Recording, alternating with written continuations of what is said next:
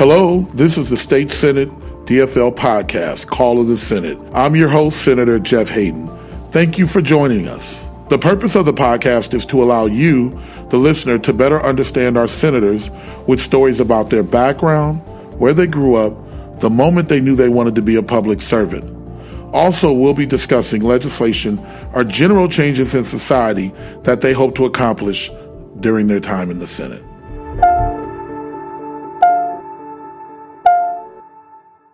Welcome to Call of the Senate. I'm your host, Jeff Hayden.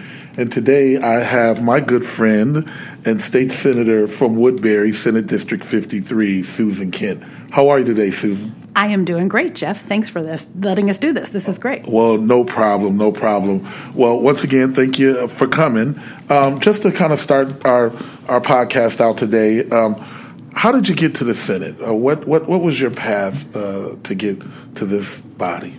Officially my path was very short. I always say that um, because I, I, ran for office in 2012. Uh, I always say that was the very first thing I'd run for since high school. Um, and I woke up on the morning of March 12th, 2012 with no idea of running for office. And by that evening, I was considering it. And then I was elected in November. And it just was a matter of, um, you know, it was a time of change. It was right after redistricting. And some people in my community said, hey, you should run. They'd seen me doing things in local education and thought maybe I'd be a good candidate. And so I did my homework and decided I, it was worth a try and I wanted to serve.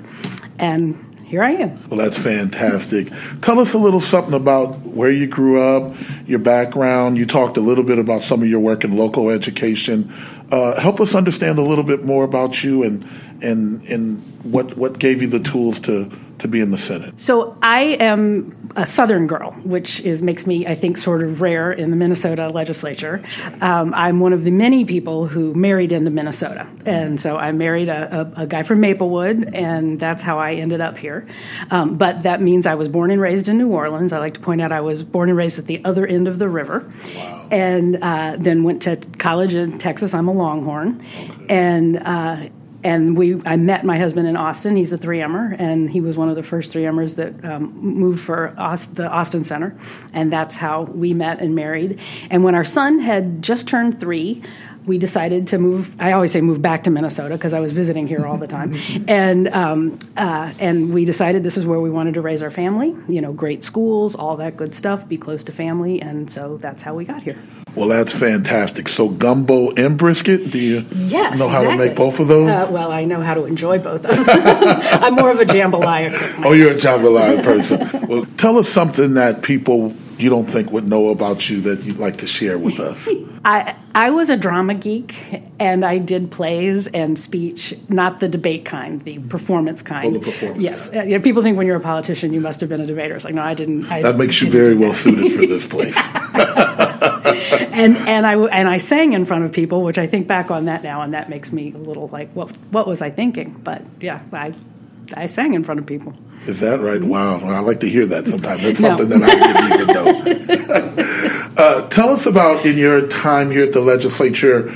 Uh, help me understand what what what you want to accomplish or even things that you've accomplished since you've been here. Uh, tell the, the folks that are listening to this kind of not only your passion, but what are the kind of things that you really think you have done that has made a difference in Minnesota? Well, as I said, when I first ran, um, and sort of where I was coming from, and this is who I am. My um, my grandfather was the youngest school superintendent in the state of Alabama way back in the day. Um, my grandmother was a teacher. My aunt and father taught. Um, so education is just crucial to who I am, and I'm so grateful for the opportunities I've had. As I said, we really moved here because we uh, knew the schools to be good, and that's what we wanted for our family. Um, but we got here, and then um, we started not funding our schools very well. And I looked around and I said, wait a minute, this isn't what Minnesota has stood for for generations, and so we need to do better. And so that sort of encapsulates why I'm here. And um, basically, I feel like you know we need to fulfill the pro- promise of opportunity for all Minnesotans. Um, and to me, education is a huge part of that, and especially um, you know looking at the disparities and the opportunity gap that we see in our schools. We just have to do better. Absolutely. Can you help? Um, I know that I've talked to a lot of folks about education Um, can you help us understand this issue that everybody's talking about around special education mm. and the cross subsidy and this kind of language that I just don't know? I know it's taken me a long time to understand it. Can you help our listeners understand, like, what does that mean and, and why is it so important in our school system? There is nothing like legislative jargon to just make everybody's eyes roll back in their head. Absolutely. Um, and the cross subsidy is right up there. It's actually very straightforward. Um, over 40 years ago, uh, the federal government implemented um, special education requirements of our schools, and they never funded them really hardly at all. Uh, and then Minnesota, being Minnesota, because we're above average, we implemented additional requirements of special education, and we fund some of them, but not all of them. Mm-hmm. And the reality is, for a variety of reasons, special education is getting more expensive. Mm-hmm. Um, and we're trying to understand sort of what that's all about. But we want to make sure that every Minnesota child has the support that he or she needs to be well and to succeed and to learn. Um, but what this means is um, the because it's on, these mandates are only partially covered by the federal and state government it's falling on our local school district mm-hmm. budgets to make up the difference.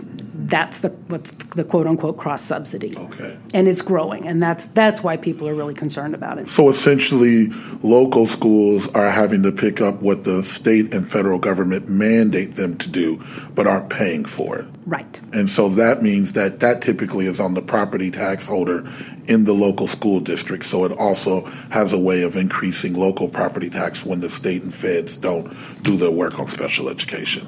And that's true of special education, and that's also true, for example, with not keeping up with inflation.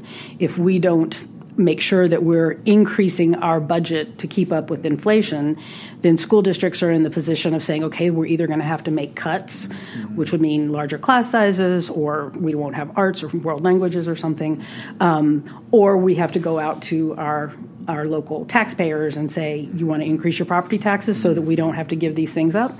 And what that means is um, that's how you end up with schools are different based on where you live. Because in some districts, they're able to sort of consistently pass these right. referendums and in other districts it's it's more challenging for a variety of very legitimate reasons Absolutely. and um, you, you, know you go back to where i come from mm-hmm. and why i care yes. about the things I care about. Absolutely. So growing up in Louisiana, mm-hmm. they didn't have property tax at the time, mm-hmm. and so there was no local skin in the game mm-hmm. for the local school districts.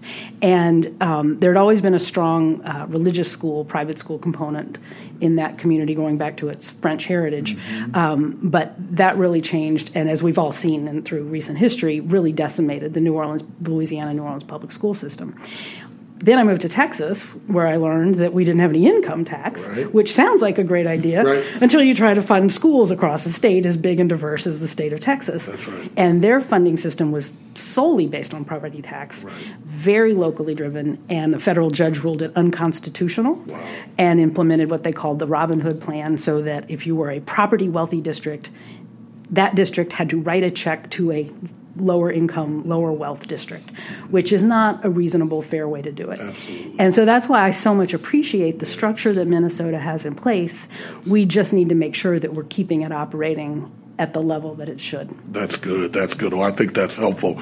You know, I was at a school counselor event today in my home district in Minneapolis, and they talked about the issue of school counselors and that we're not keeping pace nationally. As a matter of fact, we're at the bottom for school counselors. And they mentioned your name oh. and supporting some of that a couple of years ago. Mm-hmm. Can you tell us a little bit about what you think about school counselors or school support as a whole and how can we do better with that? Oh my gosh.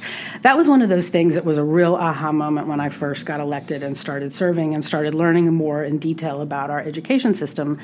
Um, when I realized that Minnesota if you it's it's a it's a category um, of counselors, school psychologists, social workers, school nurses, and chemical dependency counselors. And uh, Minnesota, when you add that all up together, ranks literally at the bottom in the country. And when Minnesota talks about how we pride ourselves on excellence in our schools and our education, to me that seems like such a glaring omission because that's such an important part of supporting our kids in terms of whether it's counselors and academic advising or career pathway planning and post secondary planning, or it's students' mental health or well being. Um, and those can be major issues or minor issues.